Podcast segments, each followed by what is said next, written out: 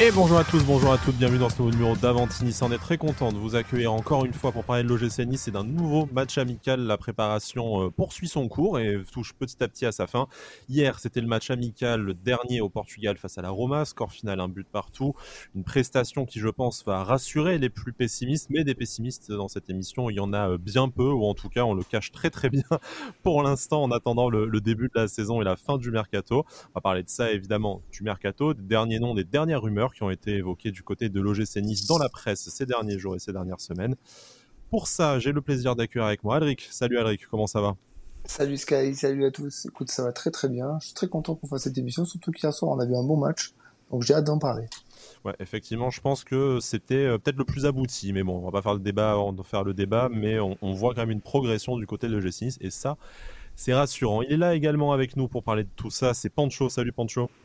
Salut Sky, salut Alric, euh, bonjour à, toutes et tous et ravi aussi d'être avec vous pour, pour évoquer ce, ce super match qu'on a vu hier. Ouais, plein de choses à dire et pour vous spoiler un peu les coulisses de l'émission euh, en off, euh, bon, Alric et Pancho ne sont pas d'accord sur grand chose, donc je dis chouette, plein de sujets de, de débat, ça va changer des émissions où on est un peu d'accord sur, sur tout et après vous pouvez nous dire sur les réseaux sociaux, en commentaire sur YouTube ou voilà sur nos comptes Twitter ce que vous avez pensé, avec qui vous êtes plutôt d'accord ou si on raconte tous n'importe quoi.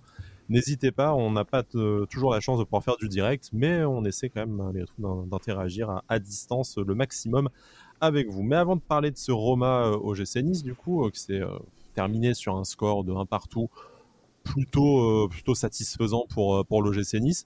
On va parler un peu du mercato et notamment de la dernière grosse rumeur au poste de gardien, puisque la piste Yann Sommer semble ben, être terminée et mener à un échec, même si on n'est jamais à l'abri un dernier coup de fil de dernière minute.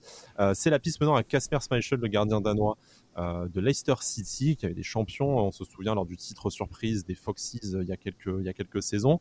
Il lui reste un an de contrat, fin de contrat du coup en juin 2023. Lui n'a pas envie d'aller n'a pas envie d'aller au, bras de fer avec son club, avec qui il a quasiment tout connu ces dix dernières saisons, mais ne serait pas nécessairement contre un départ à l'OGC Nice, à voir si les discussions vont aboutir ou en tout cas déjà se, poursuivre.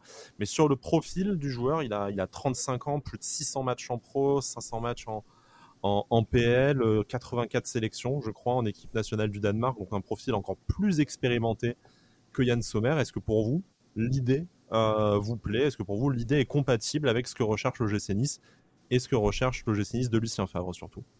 Ah, moi, ça me hype personnellement. Bah, ah, parce que c'est un Danois, enfin, c'est un Nordique, donc forcément, euh, t'es content de voir un Viking. C'est bien, parce que tu décrédibilises parfaitement ce que. Bah, en même temps, c'est pas totalement faux, mais surtout, euh, c'est le côté. Euh, en fait, je sais pas du tout quelle crédibilité euh, donner à cette rumeur.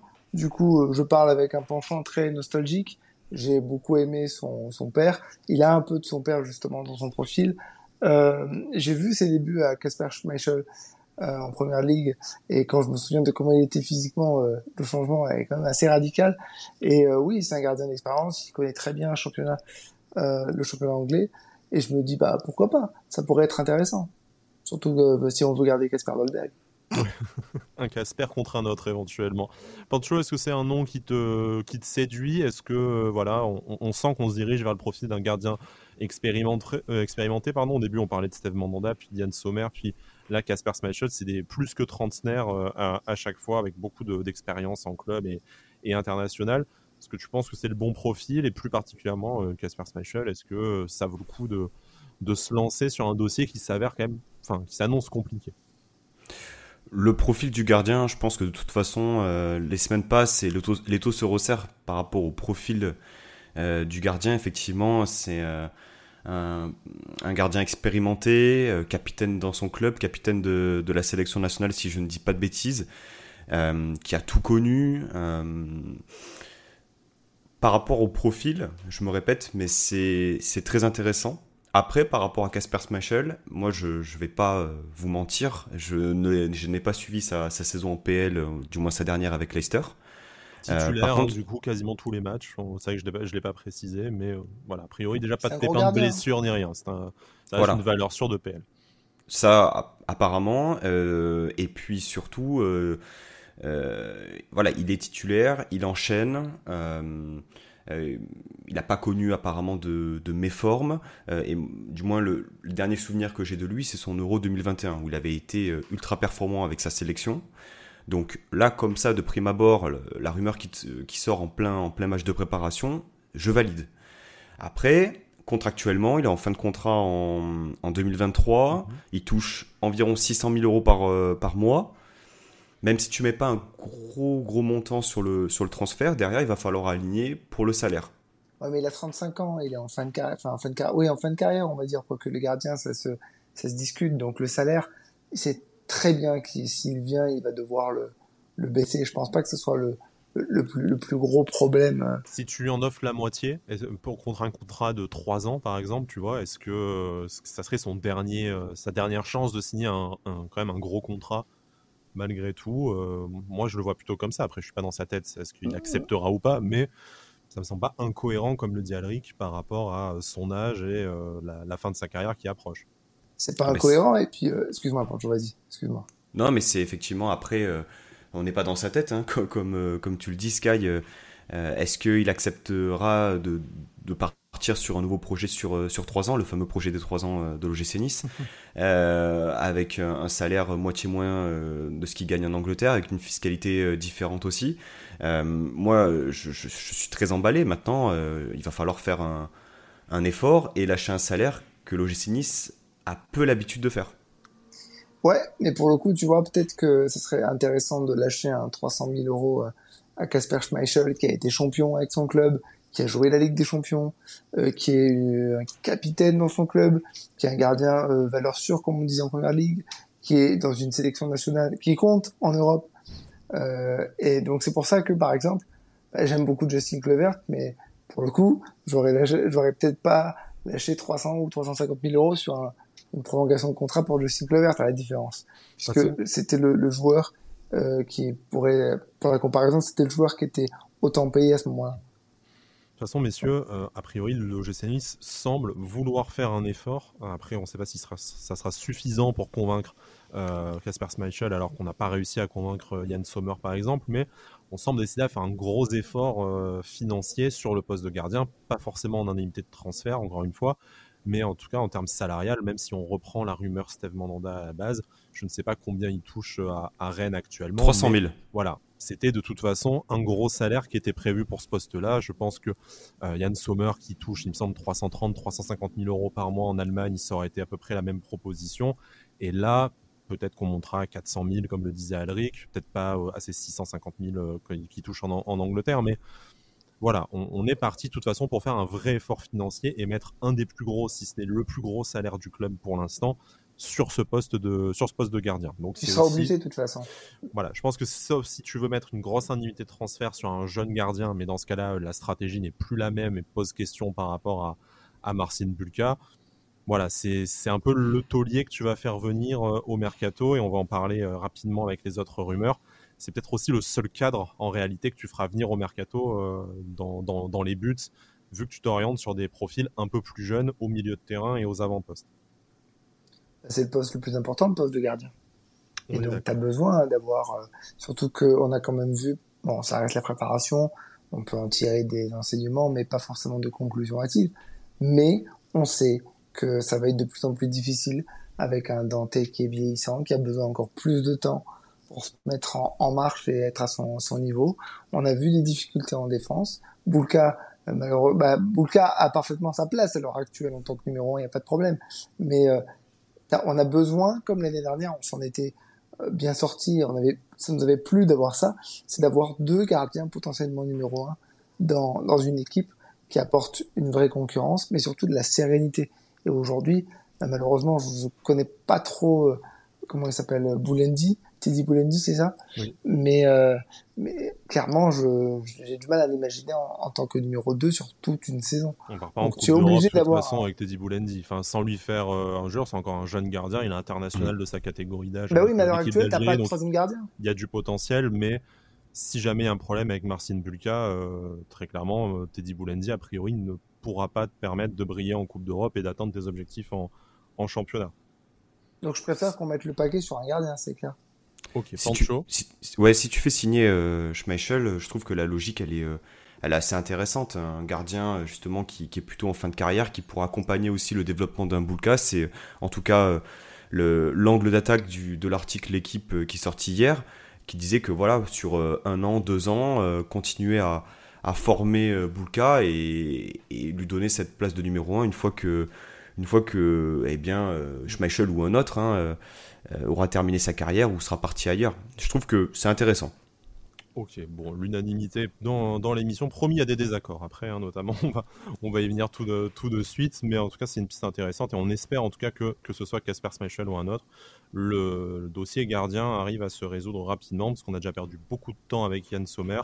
On a enfin trouvé, euh, semble-t-il, un plan, B après avoir perdu 3-4 euh, semaines de négociations sans avoir de plan B. Donc euh, voilà, c'est une, bonne chose que enfin ça avance de ce côté-là. Et en plus, pour rassurer les plus pessimistes du mercato, je ne sais pas si vous partagez cet avis, mais je préfère qu'on prenne le temps de viser des pistes de cette qualité-là plutôt qu'on ait tapé notre mercato fin, fin juin avec des mecs dont, Dave personne de de voilà.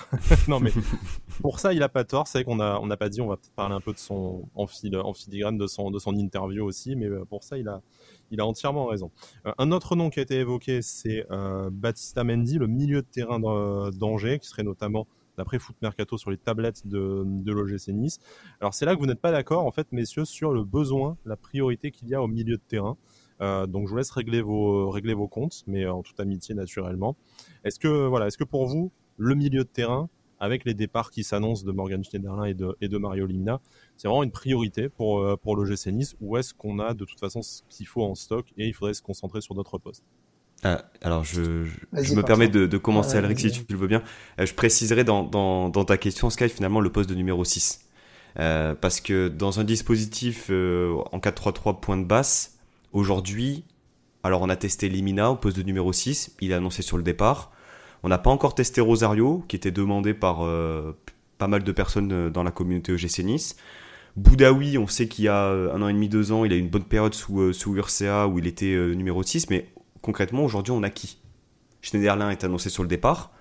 Donc, dans l'optique de se dire qu'on va potentiellement jouer en 4-3-3 une partie de la saison, un Baptista Mendy me plaît. Voilà. Euh, d'autant plus qu'il est aussi polyvalent. Euh, il pourra s'intégrer dans une défense à 3. Euh, dans l'axe, à droite, à gauche, il l'a déjà fait. Et puis, il est, il est propre. Il gratte énormément de ballons. Il va pouvoir déléguer les autres milieux de terrain avec qui il va jouer, notamment bah, Thuram ou Alexis Claude Maurice et, prendre toute, toute, cette charge défensive euh, afin que les deux puissent se tourner euh, plus vers l'avant. Quoi. Et tu as dit dans ta phrase potentiellement jouer en 4-3-3. Mais on sait qu'avec Lucien Favre, tu n'as pas de, comment dire, de, système qui est fixe. Euh, c'est un homme qui aime en changer beaucoup, parfois plusieurs fois dans un match, et plusieurs fois euh, comment dire, match après match. Et clairement, par exemple, dans un 4-2-3-1 comme hier, euh, bah, je sais pas, euh, je pense pas qu'on en ait besoin. Je pense pas qu'on en ait besoin pour remplacer euh, Lemina qui serait sur le départ. Eh ben, pourquoi pas mettre Boudaoui euh, à côté d'un Rosario, par exemple, ou un Thuram à côté d'un Rosario, par exemple. Voilà. Donc c'est pour ça, au milieu, je pense qu'on est assez fourni. J'ai du mal à croire qu'on va, alors on va peut-être se débarrasser de Limina et de, et de Schneiderlin, mais j'ai du mal à croire qu'on va faire le grand, grand ménage comme ça, ça a pu être annoncé avec les trouillés, les machins, tout ça. Donc, euh, donc non, moi je pense pas qu'au milieu, il y a besoin de recruter. Là où tu besoin, c'est en défense, en attaque, et c'est tout. Alors, sachant qu'en défense en attaque, il y a aussi des pistes. Hein. C'est pas parce qu'on recruterait Baptista Mendy qu'on ne pourrait pas recruter mm. à d'autres postes. Mais voilà, Alric, à moins qu'il y ait vraiment un ménage euh, total, c'est-à-dire de tous les joueurs qui ont été évoqués sur le départ, que ce soit euh, Alexis Trouillet, euh, Mario Lemina, Morgan Schneiderlin. Est-ce que voilà, tout se fera en fonction des départs. Hein. Si jamais il y a trois départs, est-ce que faire venir un joueur de plus au milieu de terrain à ce moment-là, ça pourrait être pertinent selon toi ou ou même pas nécessairement? Bah, tout dépendra des départs. À l'heure actuelle, tant que ça, reste des rumeurs, je te dis, activer une piste comme ça, je sais pas. Demain, euh, Schneiderlin et Lemina partent. Euh, bon, bah, pour moi, t'as toujours pas besoin. Par contre, si tu commences à faire partir les trouillés, euh, trouillés euh, que tu te questionnes sur Boudaoui, par exemple, des choses comme ça, à ce moment-là, je me dis pourquoi pas, parce que tu vas commencer à manquer de, de profondeur. À l'heure actuelle, je vois pas, je vois pas l'intérêt il faudrait qu'il y ait du monde qui parte d'ici le 31 août pour faire de, de la place pour un joueur supplémentaire et je peux, je peux tout à fait entendre cette, euh, cet argument. Pour terminer notre page Mercato euh, et basculer doucement sur la rencontre face à la Roma qu'on a vécu euh, hier soir, parce qu'on enregistre ce dimanche après-midi ce, podcast, quel que soit le moment où vous, vous de votre côté, vous l'écoutiez. Euh, L'OGC Nice, et c'est un nom qu'on a déjà évoqué hein, plusieurs fois dans les émissions ces dernières semaines, serait toujours intéressé par un retour d'Alassane Plea. Mönchengladbach n'en demanderait par ailleurs que 8 millions d'euros. Euh, on sait que voilà, l'Olympique de Marseille, Everton, d'autres clubs s'intéresseraient à lui toujours d'après l'équipe qui sort cette information. Toutefois, euh, les Aiglons, l'OGC Nice, ne seraient pas euh, tout à fait à fond sur la Playa dans le sens où il y aurait d'autres priorités avant cette piste-là, et notamment un de ses coéquipiers, un autre international français, Marcus Thuram, dont on a aussi beaucoup parlé. Messieurs, est-ce que pour vous, la Playa, si on, si on en euh, enfin si on, aligne 5, 6, 8 millions sur, euh, sur lui, est-ce que c'est un bon coup pour renforcer euh, l'attaque de l'OGC Nice, notamment vu sa polyvalence et ses performances ces dernières, ces dernières saisons, et sa connaissance du club évidemment, ou est-ce que pour vous c'est justifié que Marcus Thuram soit la priorité devant Alassane Plea pour encore une fois renforcer les avant-postes de l'OGC Nice? Vas-y Pancho parce que j'en sais rien personnellement. tu sais quoi, j'allais te dire exactement pareil. on peut passer à autre chose si vous n'avez pas d'avis. Hein. Non mais euh, enfin elle est elle est pas évidente la question parce que là c'est soit Marcus Thuram soit euh, soit Alassane Plea. Déjà sur Alassane Plea, je pense qu'on est tous d'accord pour dire que voilà, euh, il a il a déjà évolué sous Favre, il a déjà été performant, il a réalisé sa meilleure saison euh, avec, euh, avec Favre il y a quelques années. Euh, il a des, des, statistiques plutôt solides en Bundesliga. il est polyvalent, même si je pense que si on le recrute, il jouera principalement, principalement numéro 9. Après, est-ce qu'il sera seul ou est-ce que ce sera deux devant Je ne sais pas. Donc, un retour d'Alassane Plea, 5, 6, 7, 8 millions, Enfin, il y a quelques semaines, on parlait de 5 millions, hein, on s'en rappelle. Là, on parle de 8. Si c'est 5, bah oui, fort. Mais euh, Est-ce que de toute façon, que ce soit 5 ou 8 millions, parce que bon, on sait que c'est après complexe en termes bah, du coup d'échéancier, de bonus, tout ça, est-ce qu'on à ce prix-là, est-ce qu'en fait tu peux avoir véritablement beaucoup mieux sur le, sur le marché? Surtout que voilà, je ah disais bah international parce qu'il a eu une sélection, mais il y a aussi toute son expérience en, professionnel dans, dans sa carrière. Parce que tu vois, pour 5 millions, tu, tu vas ramener euh, Rare Chilier, donc je n'ai rien contre lui, mais c'est un mmh. joueur très très jeune. Là, tu pour 5 millions ou 8 millions, tu fais venir un joueur qui euh, a déjà à peu près tout connu, euh, que ce soit de la Ligue 1, de la Bundesliga, la Coupe d'Europe. Est-ce que c'est pas te payer aussi une valeur sûre pour une somme qui rentrerait dans ton budget mercato euh, sans, sans t'affoler? Bah, Si tu compares effectivement avec l'investissement qu'on a fait avec, avec Ilié, oui. Dans ce cas, les, les 8 millions valent le, valent le joueur, c'est sûr. Mais la question que je me pose, c'est aujourd'hui, est-ce qu'on a besoin, surtout après la, performance de Brahimi hier, d'une alternative euh, à Delors, sachant que on a encore Dolberg qui est, euh, qui est au club, qui est blessé, donc difficilement vendable, ou pas? Moi, je pense que oui, tu as besoin d'une alternative à Delors. Tu as besoin d'un neuf fixe. Et j'y reviendrai après quand on parlera du match. Maintenant, oh, j'ai tellement de mal avec les joueurs qui reviennent dans leur club comme je l'ai dit, je l'ai déjà dit, je le pense vraiment. C'est un manque d'idées cruel. Hmm. Et ça, ça me pose problème. C'est, en fait, ça, ça, ça c'est, peut-être con ce que je vais dire, mais pour moi, ça démontre le fait que t'as pas travaillé ton mercato correctement. Et qu'en plus, le fait que t'aies fait partir ton directeur sportif entre temps, eh ben, tu t'es mis à moitié dans, dans, dans la merde. Et aujourd'hui, tu dis, bon, alors, qu'est-ce qu'on fait? Euh, non, mais non. Donc après, j'ai rien contre Alassane Plea, c'est un profil très intéressant qui pourrait apporter beaucoup. Mais j'ai tellement de mal avec l'idée de dire tiens, allez viens, on ramène les anciens parce qu'en fait, on sait pas. Et Marcus Thuram, franchement, j'en sais rien. Je connais pas suffisamment de joueurs. Euh, le mec, il a fait un gap. Euh, c'est quoi, Guingamp, euh, Guingamp. Euh, Gladbach, du coup. Gladbach? Wow, je sais pas. Honnêtement, je sais pas. Ah. On, verra hein, vers qui euh, le, justice s'oriente finalement. Euh, un dernier mot sur le, sur le mercato. Bah, sur, sur Pléa, euh, si c'est une demande de Favre, ça change la donne. De toute façon, je pense que ça, c'est l'argument absolu sur tous nos ah bah oui. mercato. C'est oui, blabla, moi j'en pense ça, mais bon, si Lucien le veut, dans ce cas-là, moi aussi je suis bah, d'accord. mais clairement, Bah non, ouais, mais, mais- Mais oui, c'est vrai. Hein, c'est- un, ga- c'est un gage de confiance. C'est-à-dire que là, oui, effectivement, je, je suis totalement d'accord avec toi, Alric. On en a déjà parlé euh, pour les pistes d'Albert, etc. euh, Ah. Il y, a, il y a quelques semaines. ça, moi, je mets mon veto, perso. Même si Lucien le veut, faut pas déconner. Quoi. Ouais, Spina, Delbert, tu vois, c'est une fausse bonne idée, quoi.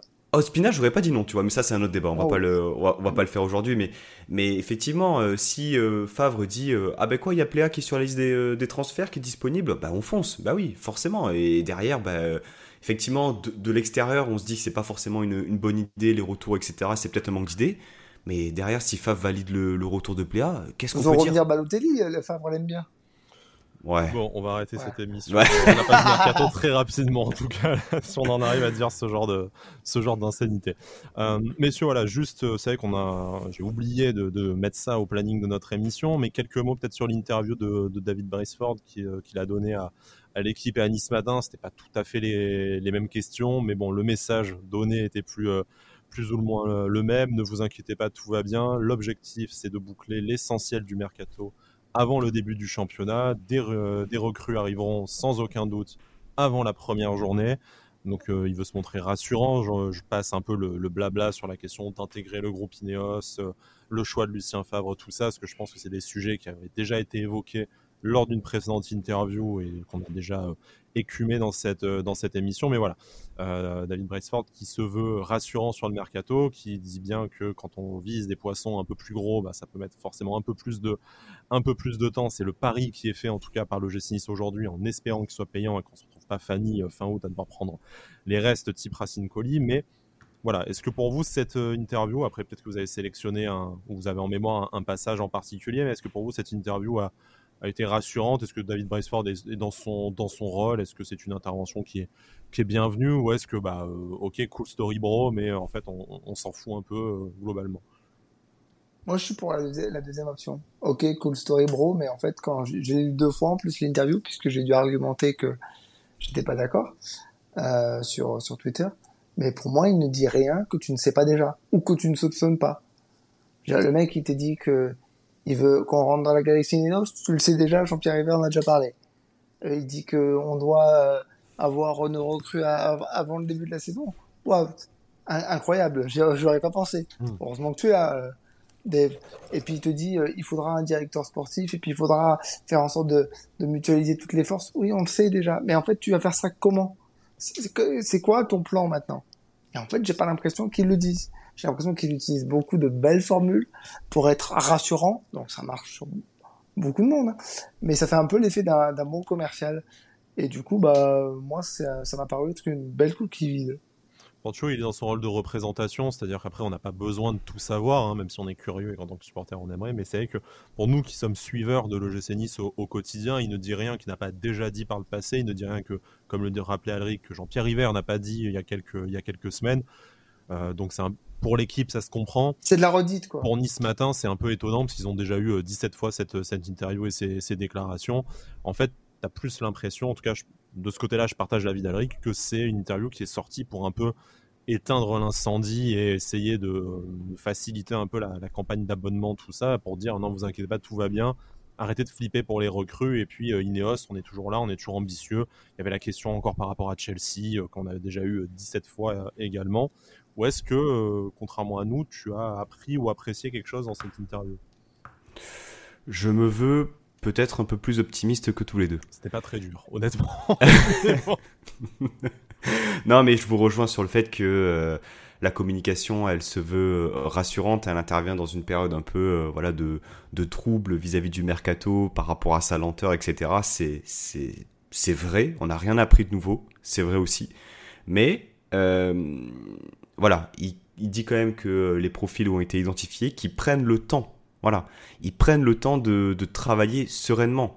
Et tu l'as dit, enfin vous l'avez dit euh, vous-même tout à l'heure, on vise des plus gros poissons et donc ça met plus de temps pour négocier. Mais ça, c'est- on sait déjà. C'est plus complexe. Et oui, mais euh, euh, du coup, enfin, euh, qu'est-ce qu'on peut dire de plus ou qu'est-ce qu'on peut faire de plus à l'heure actuelle? La communication, euh, elle est, elle est rassu- elle, elle se veut rassurante parce que je pense qu'elle veut calmer un peu le le l'incendie. Mais moi, je trouve que euh, si les actes parlent, euh, à savoir des joueurs arriveront avant le début du championnat, c'est ce qui a été dit, eh bien, c'est l'essentiel, non? Oui, mais est-ce que c'est pas au final. Vas-y, pardon, Non, non, vas-y. J'aurais aimé que ce soit un peu plus pas forcément sur le mercato parce que ça on sait qu'on va avoir des mm. joueurs. Il faut vraiment des recrues arriver. C'est certain qu'on va avoir des recrues. Tu peux pas commencer le championnat comme ça. Enfin, si tu peux sur les quatre premières journées, mais tu, tu, fin août, tu auras besoin d'avoir des nouveaux joueurs. C'est pas ça le problème. Moi, j'aurais aimé que ce soit un peu plus sur la structure parce qu'il te dit qu'il veut mutualiser les forces. Ok, d'accord, mais c'est pas du football. C'est la Galaxy Ineos. Ensuite, moi, ce que j'aurais aimé, c'est qu'il te dit oui, alors j'ai des noms en tête pour le directeur sportif. Je veux pas que tu me les donnes, mais par contre, je veux que tu me dises quand est-ce qu'il arrive, ce nouveau directeur sportif. Je veux que tu me donnes un peu les, clés, que, quand est-ce que ça va se mettre en place? On ne sait pas. Tu vois, j'aurais aimé qu'on parle football. Et en fait, on parle pas football. On parle en... Comment, comment je peux dire ça? On parle tout ce qui organisationnel. est... Euh, organisationnel. mais pas du côté de l'OGC Nice c'est vraiment avec nous chez Ineos, on sait comment on fait, on, sait comment faire pour gagner. Après, il est dans son rôle de directeur. Il est là pour ça. Hein. Malgré ouais, mais le problème, le problème, il est là, c'est que encore une fois, je, je suis content que Julien Fournier soit parti, mais pour moi, il est parti trop tôt. Hmm. Ou trop tard, mais en tout cas, ça n'a pas été anticipé. Ou trop tard. Euh, le timing n'était clairement pas le, n'était clairement pas le bon.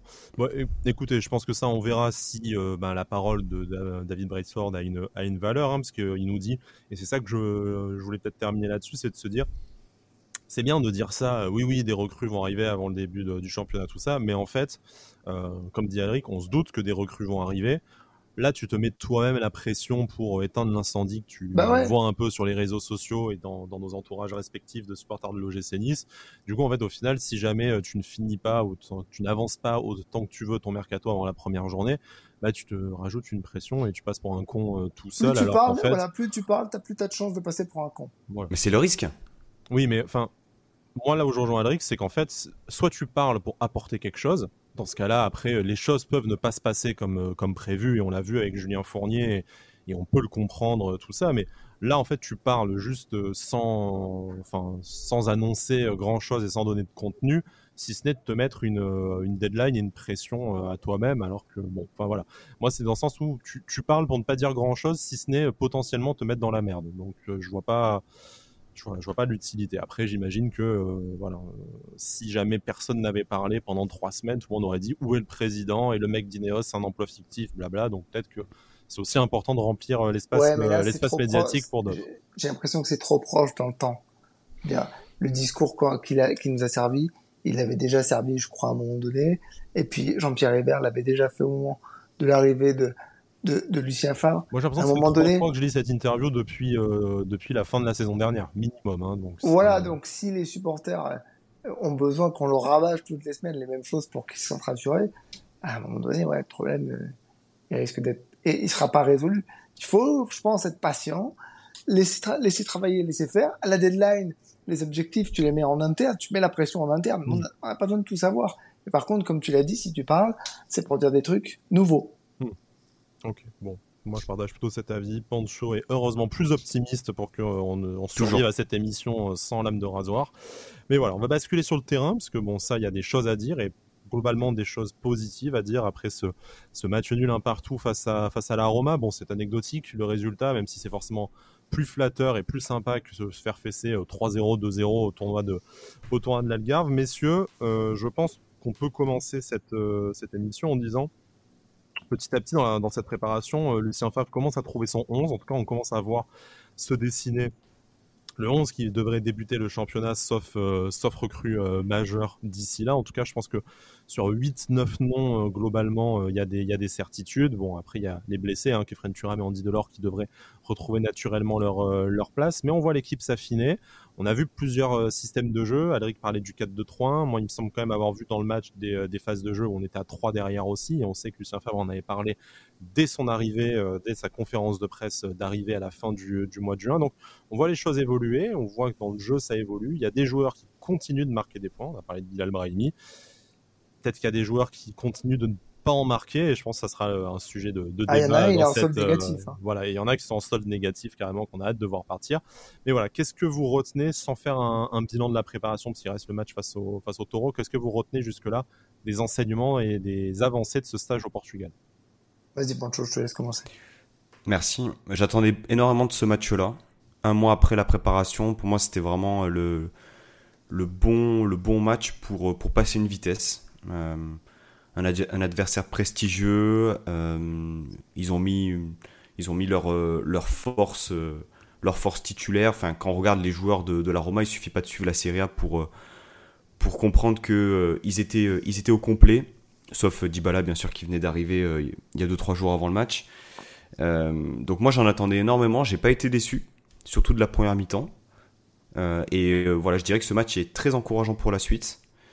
Euh, on ne perd pas et on se rassure dans le jeu. Et effectivement, comme tu l'as dit, il y a quand même des enseignements à tirer sur, sur ce match-là au niveau du, choix des joueurs. Ouais, clairement, un, ça a été un bon match.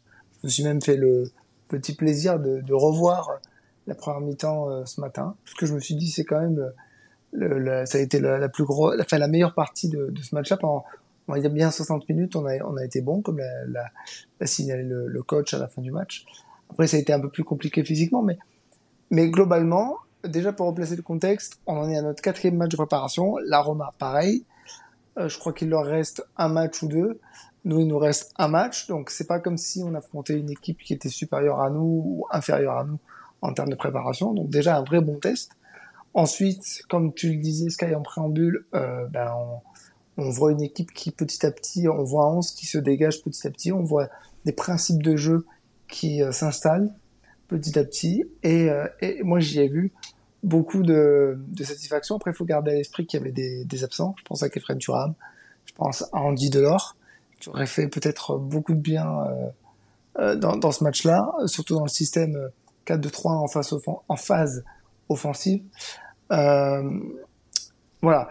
Ce que, par exemple, je, pourrais dire, c'est que euh, on a vu la première, la première de Raresh Ilie, qui a été euh, correcte, qui a fait un plutôt bon match, euh, qui, a, montré de la personnalité, notamment d'un point, de vue défensif, euh, qui a tenté des petits trucs offensivement. Bon, voilà, c'est son premier match. Il doit apprendre à, connaître ses, coéquipiers, il doit apprendre à, se fondre dans le collectif de Lucien Favre, mais c'était pas inintéressant.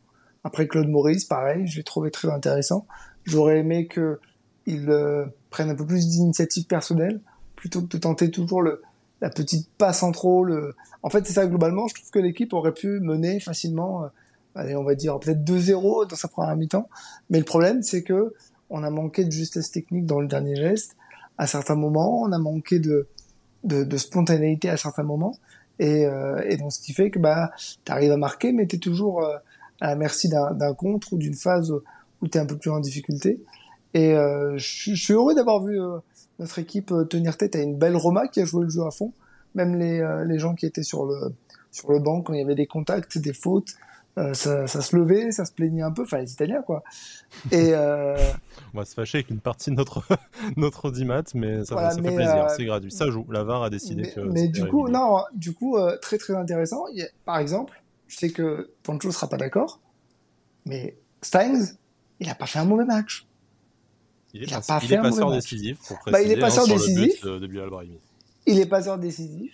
Plusieurs fois, il a, il a fait ce qu'il faisait depuis toujours à, à la Mar dans ce qu'on a pu voir. C'est qu'il prenait son, son ballon côté droit, il tentait de repiquer, il a joué, il a tenté des combinaisons dans les petits espaces, il s'est créé, euh, il s'est créé une petite occasion en début de match. Certes, alors c'est pas incroyable, il n'était pas toute une défense, il fait pas des trucs incroyables avec le ballon, mais franchement, je trouve pas ça, je trouve pas, ça dégueulasse. Après, oui, il a disparu en seconde, mais comme la majorité de l'équipe finalement. Voilà. Euh, Brahimi, très très intéressant. Brahimi, très très intéressant dans ce rôle euh, où il peut prendre de l'espace, où il peut aller scorer, je pense qu'il l'a fait. Après, euh, par exemple, je trouve que même s'il a été intéressant, c'est pas le poste dans lequel j'aime le voir parce que il descend beaucoup trop bas. Et on a besoin, dans le système de Lucien Favre qui a été adopté hier, d'avoir un, point d'ancrage fixe. Un Delors, par exemple, ou un Dolberg. Mais bon, Dolberg, on va oublier. Mais un Delors. Un mec qui quitte pas les 16 mètres et que s'il redescend, c'est vraiment très très léger. Et que c'est le bloc qui remonte le ballon. Voilà. Donc c'est un peu, c'est là où j'ai eu un peu de mal parce que parfois, eh ben, il y avait des, séquences où on avait Brahimi qui récupérait le ballon au central et on se disait mais il y a qui devant là? Donc apparemment d'après ce que j'ai compris, je crois que y est, il permutait parfois, il passait un peu devant. Mais bon, il s'est pas trop, il s'est pas mis, il s'est pas procuré une seule occasion euh, euh, en étant euh, placé devant. Donc j'ai un peu mal avec ça. Après Todibo, un bon match, Bulka, pas très rassurant sur deux trois occasions, mais dans l'ensemble très correct. Non, une, une belle, une belle équipe. Après, la seconde mi-temps, ça a été compliqué parce que physiquement, bah, ils sont supérieurs à nous, on va pas se, va pas se le cacher. Et donc, les 30 dernières minutes, c'était, pénible. Oui, euh, globalement, euh, globalement d'accord avec euh, avec toi, Alric, sur euh, sur à peu près tout. Stangs, oui, en première mi-temps, il a été, il a été intéressant, un peu comme un peu comme toute l'équipe, mais je suis désolé, moi j'en attends plus. Voilà, j'en attends plus. Et c'est quoi plus? ah ben, plus, c'est-à-dire euh, être euh, être plus déterminant, être plus influent, euh, être plus à l'initiative, plus quoi. Enfin, on sait que ce, ce, ce joueur et je, je, l'aime toujours autant, hein, mais il est il est extrêmement extrêmement talentueux. Sur ce sur ce match-là, il avait une possibilité de se montrer plus. Il ne l'a pas fait. Ça n'a pas été atroce comme bon nombre de ses matchs l'année dernière, mais j'en attends encore plus, voilà. Euh, mais c'était pas notre euh, meneur de jeu, c'était pas lui qui était à l'initiative de tout ça. Par exemple, bah, dans, le, dans le système, dans le système, dans, dans, le système où justement où tu amènes Stangs à prendre un peu plus l'intérieur, il peut se, il peut être une sorte de, de, meneur de jeu excentré, un peu comme, comme on s'était dit pour, pour Ilé, hein, Exact. Voilà. Donc, il peut prendre le jeu à son compte. C'est pas parce qu'il joue sur un côté dans un dispositif euh, clair que il garde ses structures tout le temps. Donc non, pour moi, il a manqué d'influence. Surtout euh, lorsque tu as un, latéral droit comme, euh, comme Atal derrière qui, euh, qui tend à, à prendre ce, ce, couloir, ça te libère justement cet espace-là, ça peut te, te, faciliter des combinaisons. Et j'ai trouvé que Stanks, dans ce... Voilà, globalement, ça n'a pas, été, ça pas été encore ça. Il y a du mieux, je suis d'accord, il y a du mieux par rapport à l'année dernière. moi, j'en attends plus. Après, ça reste la préparation. Donc, euh, si, je dis pas qu'il va changer de visage d'un match à un autre. Hein. Il l'a fait l'année dernière une fois, mais ça reste la préparation. Franchement, je trouve que de plus en plus, il prend il prend des, bon, il prend pas de jeu à son compte, c'est clair, mais il prend des initiatives. Enfin, hier, il a quelques quelques tentatives de passe ou quelques passes qu'il a pu faire. On sait qu'il a cette capacité, qui ont amené ou qui auraient pu amener de, de grosses occasions moi j'ai du mal à moi j'ai du mal à comprendre qu'on dise que c'est catastrophique parce que c'est ce que j'ai lu par exemple mmh. hier mmh. sur sur Twitter. J'ai posé la question, j'ai dit euh, moi j'ai suis satisfait, qu'est-ce que vous avez pensé? Les trois quarts des commentaires que j'ai reçus c'est oh Stang c'est pas ça. Hein. Et puis quelques-uns oh, c'est catastrophique, c'est pas catastrophique. C'est pas incroyable, mais c'est pas catastrophique parce que si vous voulez on parle de Gouiri par exemple. Parlons-en hein, de, de Hemingway. Ah, c'est un peu les mêmes. Euh, enfin, c'est un peu les mêmes. Je, je sens qu'il y en a qui ont hurlé avec leur casque sur les oreilles. Alors, bien sûr, Hemingway a, a prouvé infiniment plus que, que Calvin Stanks depuis qu'il est arrivé à, à l'OGC Nice, mais en tout cas, depuis la deuxième partie de saison dernière, on, on, a du mal à retrouver le, le Hemingway. Enfin, il enchaîne les prestations euh, extrêmement euh, décevantes depuis, depuis la demi-finale face à Versailles. Euh, je, pense qu'on peut timer ça à peu près à ce, à ce moment-là.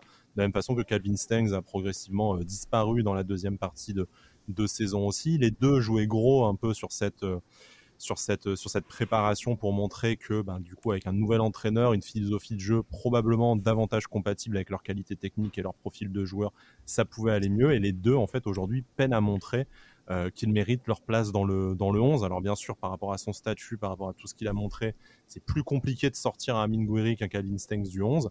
Mais à la fois, est-ce que... Euh, bah, il n'a pas démarré le match. Hein. Voilà, mais est-ce qu'aujourd'hui, pour la première journée, au-delà de son statut et de son, son talent qu'on connaît euh, très très bien à, à l'OGC Nice depuis, euh, depuis deux saisons, est-ce que Amin Gouiri a, a toujours euh, légitimement sa place dans le, dans le 11 de départ? Oui. Pas sûr. Oui. Ah oui, oui, oui, oui, oui. Mais oui, 100 fois. Oui, 100 fois. C'est-à-dire que hier, euh, il, rentre, euh, il rentre à la 65e. Euh, dans une période où Nice, en deuxième mi-temps, on a, enfin, selon moi, on n'a pas du tout existé. Hein. On a commencé à prendre la foudre en début de seconde, à concéder des occasions. Le but est, venu logiquement aux alentours de la 55e, quelque chose comme ça. Ouais, ça. Gouiri, il rentre déjà dans, cette, dans ce contexte-là et il rentre au poste de meneur de jeu. Donc sur le papier, effectivement, j'ai tweeté que c'était extrêmement sexy, mais dans les faits, il n'a pas touché un ballon il n'a pas touché un ballon. Et je pense qu'effectivement, le fait de le balader euh, euh, tantôt, euh, tantôt à, deux devant, tantôt sur le côté, tantôt dans l'axe, au poste de numéro 10, c'est pas l'aider. Après, pour répondre à ta question, Sky, pour moi, il est toujours titulaire. il est toujours titulaire. Il va démarrer contre, contre Toulouse, mais il n'est pas sur une dynamique, on va dire, extrêmement positive par rapport à ces derniers mois. Derniers mois c'est vrai. Pour autant, j'ose espérer qu'il retrouve un peu de sa splendeur parce que c'est un excellent joueur.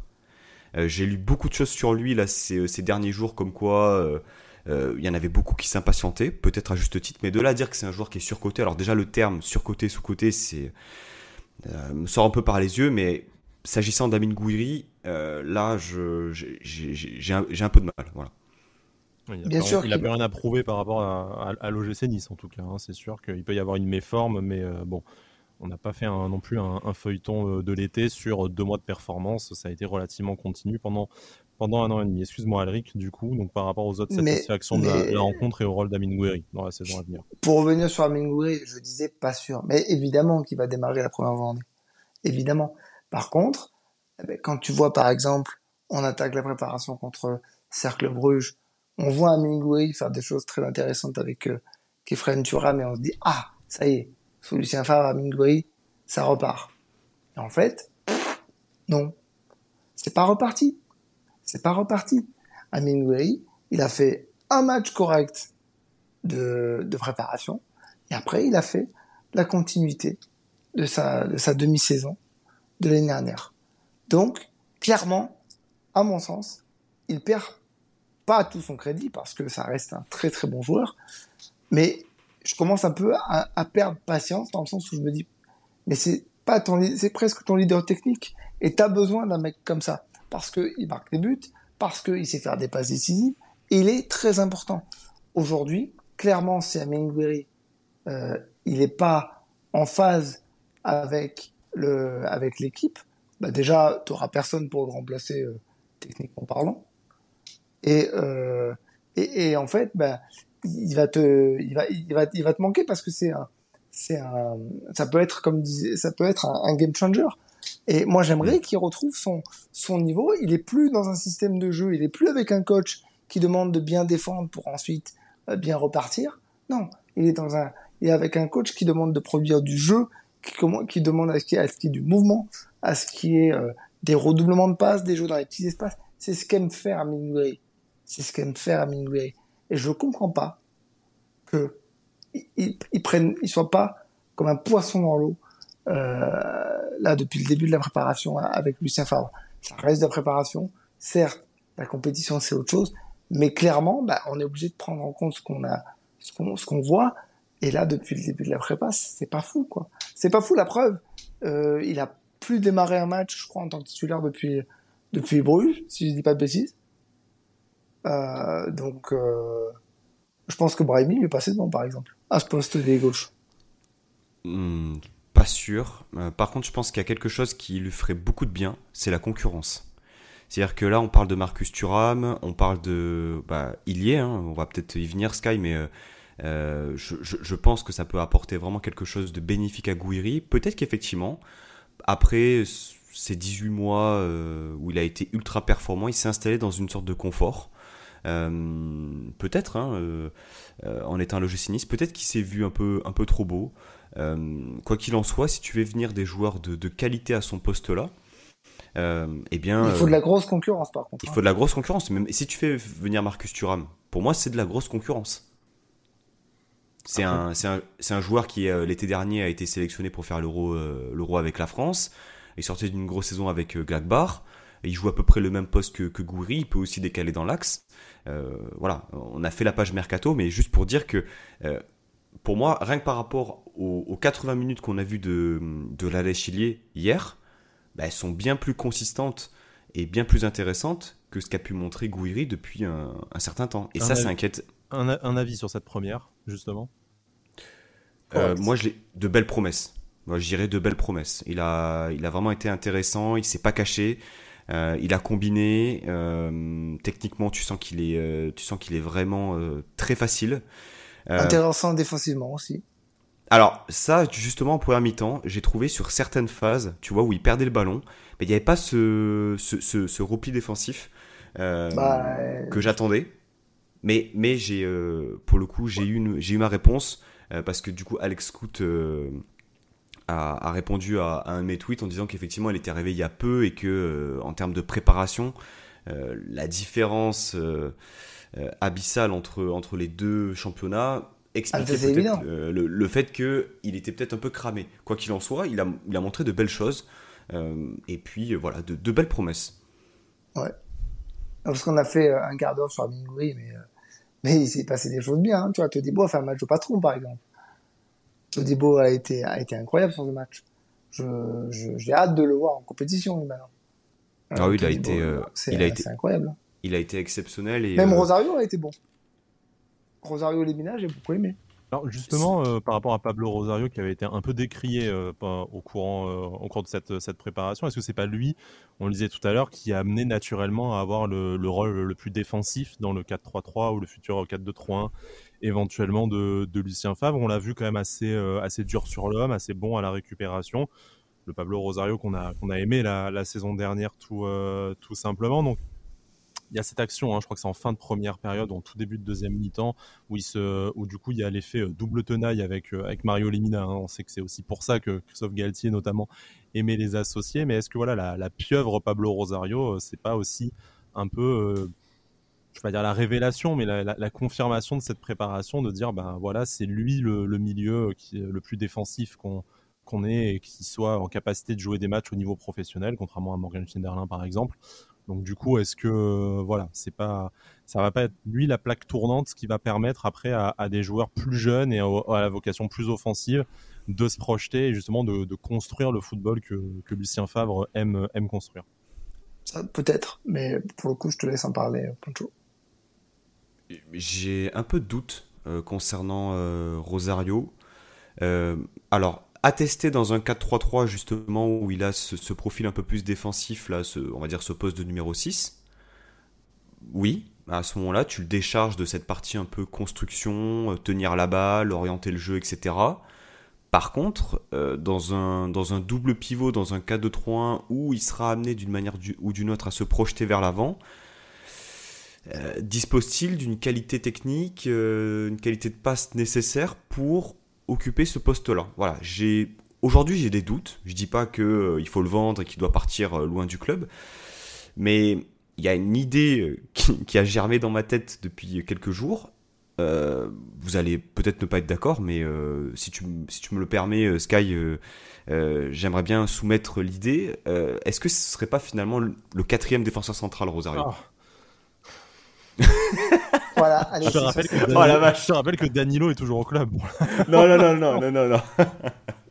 Non, non mais c'est déclaration que je quitte l'émission. Par, par non, mais c'est vrai qu'on l'a vu dans cette espèce de rôle de pas de libéraux, mais où il est capable de venir s'intercaler dans en, en, phase offensive, lui redescendre pour assurer le pour assurer le bah, du coup l'aspect défensif entre les deux entre les deux défenseurs centraux, mais de là à en faire une solution euh, pérenne, enfin bon, déjà on, a, vu, ce que ça a donné quand il a été titularisé, euh, ça, ça a dépanné, mais dans, dès qu'il y a eu un match à enjeu, je pense notamment à Marseille, bah, ça a montré rapidement ses, euh, ses limites. Et puis, enfin, on a le droit d'avoir des joueurs à leur poste aussi. Enfin, au bout d'un, j'ai l'impression de dire ça tous les tous, les étés, mais on, on, a aussi le droit d'avoir quatre défenseurs centraux si on est amené à jouer à deux ou trois dans dans l'axe toute la toute la saison. Ça me semble assez assez légitime comme euh, après si jamais il y a une épidémie de blessures pourquoi pas mais euh, mais voilà. Je, après ça n'est que mon avis je pense que au-delà de la blague sur Danilo euh, ça n'a pas au-delà d'un match je pense que c'est une solution qui relève plus du bricolage.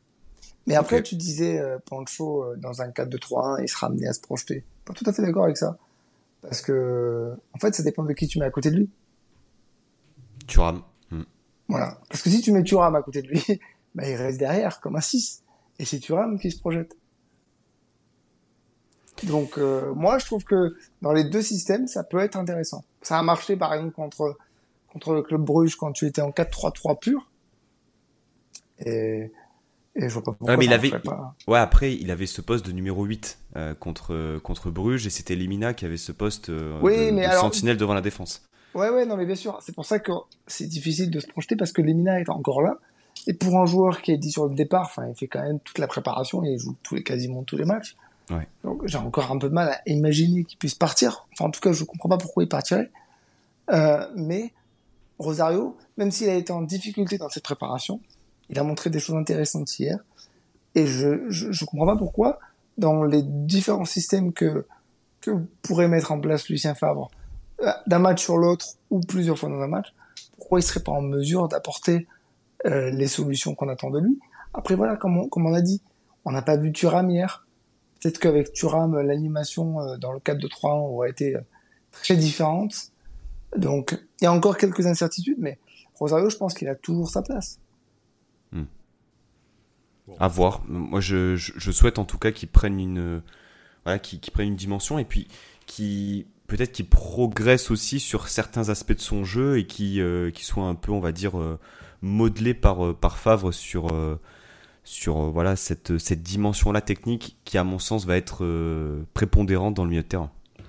Avoir effectivement la solution à terme choisie au milieu de terrain par Lucien Favre, parce que bon, il y a eu euh, voilà la, micro blessure, enfin on va dire la, précaution prise avec Kefren Turam qui nous a pas permis de, de voir euh, de voir ce qu'il en était euh, hier hier soir, mais il y a, eu beaucoup de belles choses au, milieu de terrain. Est-ce que voilà, si on part sur un 4-3-3, est-ce que le poste le plus offensif sera pris par Alexis Claude Maurice dans ce cas-là? Enfin, Il y a encore peut-être une petite incertitude, je suis d'accord avec vous, sur l'identité des des deux ou des trois milieux de terrain et le rôle donné à, donné à chacun. Mais comme le disait Alric au tout début, en fait, c'est aussi parce qu'il y a quand même une, une certaine abondance de talent en milieu qui nous permet d'avoir aujourd'hui ce, ce problème de en comptant les jeunes de riches. Hein, en comptant les jeunes, ah oui. effectivement, euh, je mhm. pense qu'il y a... parce que la rentrée de certains jeunes hier, waouh. Je voulais terminer l'émission là-dessus parce que les traditionnellement, les, révélations des, avant-saisons, c'est quand même souvent les jeunes qui profitent bah, voilà, de l'absence de recrues, ou en tout cas de leur rare possibilité d'apparaître avec le groupe pro pour se montrer à leur avantage.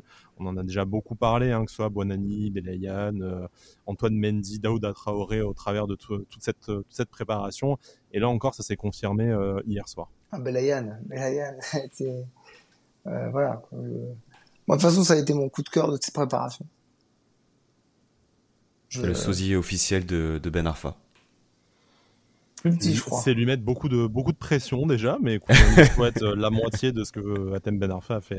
mais non, mais moi, c'est le coup de cœur de ses prépas. Il faut que, il faut, euh, pour le coup, j'ai pas envie de le cramer, il faut, en prendre très soin. Mais euh, si on pouvait lui faire un petit contrat pro et qu'il vienne, dans, vienne de, de temps en temps dans, l'équipe première cette saison, moi, je serais totalement, totalement pour. Pancho, une autre satisfaction avant de, avant de clôturer cette émission? Euh, non, mais effectivement, euh, Belayan, je, me l'étais noté aussi. Euh, euh, alors pas vraiment une satisfaction, mais un questionnement concernant eh bien le fait que, que Jordan Lotomba ne soit pas rentré hier. depuis le début de la préparation, c'est lui qui qui remplaçait, on va dire, Barre euh, puis tourner sur, sur ce poste de latéral gauche. Est-ce qu'il était un peu blessé? Est-ce que ou est-ce que c'est vraiment un choix euh, un choix sportif? Est-ce qu'il sera amené à partir? Pour moi, voilà, c'est un signe qui peut-être explique euh, qui va donner une orientation sur sur, sur le mercato, même titre que confier le, le capitana à, à Atal contre, contre Benfica de mémoire. voilà, des, des signes de confiance. et des, c'est contre, Fulham. Ah, c'est contre Fulham, oui, pardon, excuse, euh, excusez-moi. Euh, voilà, des, des, petits signes qui montrent euh, voilà, de la confiance ou au contraire peut-être un, peu de, un peu de méfiance. En tout cas, ça montre que si un des deux devait partir, parce qu'on sait qu'il y a aussi le petit Antoine Mendy hein, qui, est, qui est derrière et qui a eu beaucoup de temps de jeu dans cette préparation, ce ne serait peut-être pas Youssef Attal finalement. J'ai une petite explication pour le tomba, je pense. Vas-y. En fait, je sais pas si vous avez remarqué, mais on a vu hier déjà pas un 11 type parce qu'il y avait des absents, mais on a vu une équipe qui est restée sensiblement la même euh, jusqu'à euh, la 65e, 60-65e euh, minute de jeu. Et, il me semble pas que, bah, il me semble pas que les que les latéraux ont beaucoup changé. Je crois qu'il y a Catal qui est sorti. Donc typiquement, c'est pas le poste que tu vas changer dans un match en compétition. Donc en fait, je pense que Favre commence à faire des changements de, de compétition, presque. Oui, mais ça donne une indication sur la hiérarchie, en tout cas. Ah bah, c'est clair. Ah oui, oui, dans ce non, mais cas-là, après, on n'a dit que, que- sur. euh, On effectivement, n'a je suis jamais dit que toi. allait être, euh, allait être un, un titulaire en puissance. Non, mais tu as vu Antoine Mendy avant lui, ce qui n'était pas né- Ah oui, oui, nécessairement. euh, tu vois, tu pourrais aussi dire, bah, Antoine Mendy, je l'ai vu pendant la préparation comme des tas de jeunes. À terme, il sera peut-être dans le groupe pro, mais je compte pas faire la saison avec lui. Du coup, euh, Attal peut se partager avec Lotomba, mais c'est pas la solution qui a été retenue par, euh, par le- Lucien le- Favre. Donc le ça, ça peut être aussi pour se dire, euh, Antoine Mendy, tant que je peux le faire jouer en amical, je le fais. Lotomba, je sais ce qu'il vaut de toute façon. Donc si je le sors lors de la première journée, j'aurai pas de surprise. On sait pas ce qui est dans la tête de, de Lucien Favre. Mais en attendant, des quatre latéraux, c'est le seul qui a pas joué euh, Mm. hier, comme l'a dit Pancho. Donc ça méritait de soulever la question. Après, la, la réponse interviendra d'elle-même, je pense, dans les prochains jours et les prochaines semaines. Peut-être, peut-être, peut-être ça, tu as raison. Mais après, peut-être qu'il veut en faire son. Alors attention, alerte connerie, alerte supposition. Peut-être qu'il va en faire son latéral gauche. Bon, on espère que c'est une connerie, effectivement, et qu'on recrutera à ce poste-là. Moi, je me contenterai de souligner que Melvin Barr a fait tout le match, encore une fois, et qu'il euh, toujours très bon Il a comme à son, correct, euh, mais comme, bon, voilà, on il a fait un match correct comme à son, comme à son habitude. Messieurs, je vous propose de conclure l'émission euh, là-dessus. Moi, conclure sur Melvin Barr, ça me semble être euh, très, très, euh, Ah, très très bien de finir par ce petit dessert. Vous retrouvez notre émission comme d'habitude sur les plateformes Apple Podcasts, YouTube, Spotify, Deezer. N'hésitez pas à nous laisser un commentaire, une note, un abonnement, voilà, un une réaction sur les réseaux sociaux également. On lit tout et on essaye de réagir au maximum, on vous le promet. L'émission est également disponible sur l'application OneFootball dont on vous laisse le lien en description pour pouvoir la télécharger si vous le, si vous le souhaitez. Il y a plein d'autres contenus à part notre émission, mais voilà, on vous laissera le découvrir de votre euh, côté. Et puis nous, on revient, on l'espère, dans la semaine si une recrue s'est con, euh, concrétisée d'ici là. Sinon, après le dernier match amical de l'avant-saison face au Torino. Et cette fois, messieurs, ça sera à la maison, ce sera à l'Alliance Riviera, ce sera au stade, euh, enfin officiellement la reprise de la saison pour nous supporters. Euh, désolé Pancho hein, pour les expats, mais euh, mais voilà. En tout cas, nous on a hâte de retrouver les tribunes et on l'espère avec des nouveaux joueurs parce que même si notre ami Dave Bresford dit que ça arrivera bien assez tôt, on reste des supporters, donc on reste impatient d'avoir de, de nouveaux éléments dans notre équipe. Messieurs, merci. Écoutez, merci pour cette participation et de m'avoir tenu compagnie pendant cette heure d'émission. À très vite. Et d'ici là, Issa Nissa. Issa, Salut, Issa. ça.